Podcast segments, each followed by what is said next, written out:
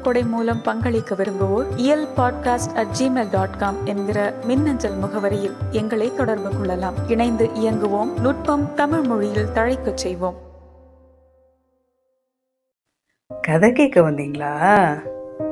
ஆயிஷா ரா நடராசன் அவர்கள் எழுதிய இங்கிலீஷ் தவளை அப்படிங்கிற புத்தகத்திலிருந்து வெளிச்சத்தை தேடி அப்படிங்கிற கதையை உங்களுக்கு சொல்ல போகிறது சிக்ஸ்த்து ஸ்டாண்டர்ட் படிக்கிற ஆர். சஞ்சனா. வெளிச்சத்தை தேடி அந்த மரத்தில் குஞ்சு பறவை ஒன்று தனது தாய் பறவையிடம் தான் பார்ப்பதை எல்லாம் எனக்கும் வேண்டும் எனக்கும் வேண்டும் என்று அடம் பிடித்து கேட்டபடி இருந்தது. என்ன செய்வதென்றே தெரியாமல் விழித்த தாய் பறவை இப்படித்தான் ஒரு தடவை என்ன ஆச்சு தெரியுமா உனக்கு? என்று ஒரு கதையை சொல்ல ஆரம்பித்தது. கதை என்றவுடன் குஞ்சு பறவைக்கு தன் வாங்கடம் பிடித்த நவ்வா பழம் போல் திருவிழாவில் பார்த்த மைனசைன் பற்றிய நினைப்பை மறந்து கதை கேட்க தயாரானது. ஒரு ஊரில் ஒரு அழகான மரத்தில் ஒரு அழகான கூட்டில் ஒரு அழகான பறவைக்கு அழகான மூன்று குஞ்சுகள் இருந்தன. அந்த கூட்டில் அழகான அப்பா பறவையும் இருந்தது.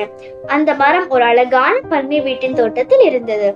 அந்த அழகான பண்ணை வீட்டின் திண்ணையில் ஒரு பறவைக்கு கூண்டு இருந்தது. பாவம் அந்த கூண்டுக்குள் இரண்டு லவ் பேர்ட்ஸ் வாழ்ந்து வந்தன. அவை கூண்டுக்குள்ளேயே இருக்க வேண்டும். நாம் எங்குமே பறக்க முடியாது. நம்மை மாதிரி சுதந்திரமாக இருக்க முடியாது.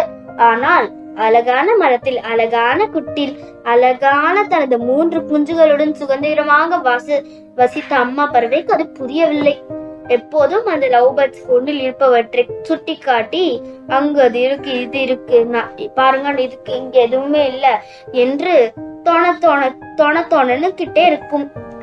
ஒரு நாள் தாய் பறவை இரையை தேடி வந்தபோது இருட்டி விட்டது பண்ணை வீட்டின் திண்ணையில் இருக்கும் கூண்டின் காதல் பறவைகளுக்கு ஒரு ஜீரோ வாட்ஸ் பல்பின் வெளிச்சம் வசதி செய்யப்பட்டிருந்ததை அது பார்த்தது.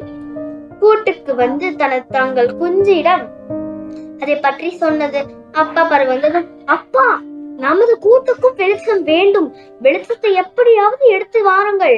என்று குஞ்சுகள் பயங்கரமாக அடம் பிடிக்க ஆரம்பித்தன. இதை கேட்டு அப்பா பறவை ஆடி போனது. தனது நண்பனான ஒரு காக்கையிடம் அப்பா பறவை யோசனை கேட்டது. காக்கை நண்பன் ரொம்ப புத்திசாலி அல்ல.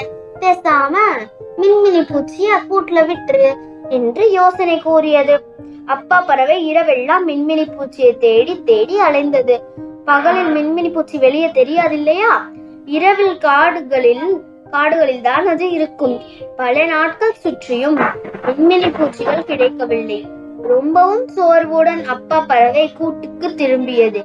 ஆனாலும் குஞ்சு பறவைகளும் தாய் பறவையும் தங்களது பிடிவாடத்தை கைவிடவில்லை. அதெல்லாம் எங்களுக்கு தெரியாது. வெளிச்சம் கூட்டுக்கு வர வேண்டும் என அவை ஒரே குரலில் கூவின. இது கூட செய்ய முடியாத அப்பா ஒரு அப்பாவா? என்று குஞ்சுகள் பேசியதை கேட்ட அப்பா பறவை அவைகளுக்கு தக்க பாடம் புகட்ட வேண்டும் என எண்ணியது. வழக்கம் போல வெளிச்ச பூச்சியை தேடி புறப்பட்ட அந்த அப்பா பறவை அன்று ஒரு இட்லி கடை வழியே பறந்து போனது. அங்கே அடுப்பில் சுள்ளிகள் எரிந்து கொண்டிருப்பதை கண்டது. கடைக்காரன் ஏமாந்த நேரம் எரியும் சுள்ளி ஒன்றை கல்வி கொண்டு இருளில் கூட்டுக்கு வந்தது. பொத்தென்று அதை கூட்டில் போட கூடு தீ பிடித்து கொண்டது. அந்த வெப்பத்தை தாங்க முடியாமல் குஞ்சு பறவைகள் அம்மாவும் பறவையும் வேண்டாம் இனிமே வெளிச்சமே வேண்டாம் வேண்டவே வேண்டாம் எங்களை மன்னித்து விடு என்று கத்தி கூப்பாடு போட்டனர். இனிமே நான் சொல்றபடிதான் கேட்கணும் என்று அப்பா பறவை சொல்ல அதுக்கு குஞ்சு பறவைகள் அம்மா பறவைகளும் சரி நீங்க சொல்றபடியே நடக்கிறோம் என்று தலையை ஆட்டின இந்த நாளைத்து நாட்களில் தான் கட்டியிருந்த புதிய கூட்டுக்கு அனைவரையும் அழைத்து சென்றது அப்பா பறவை. அம்மா பறவையும் குஞ்சு பறவையும் புது கூட்டை பார்த்து சந்தோஷப்பட்டன இந்த இடத்தில் கதையை முடித்த தாய் பறவை பாத்தியா? மற்றவர்களிடம் இருப்பதை நாம் ஆசைப்படவே கூடாது.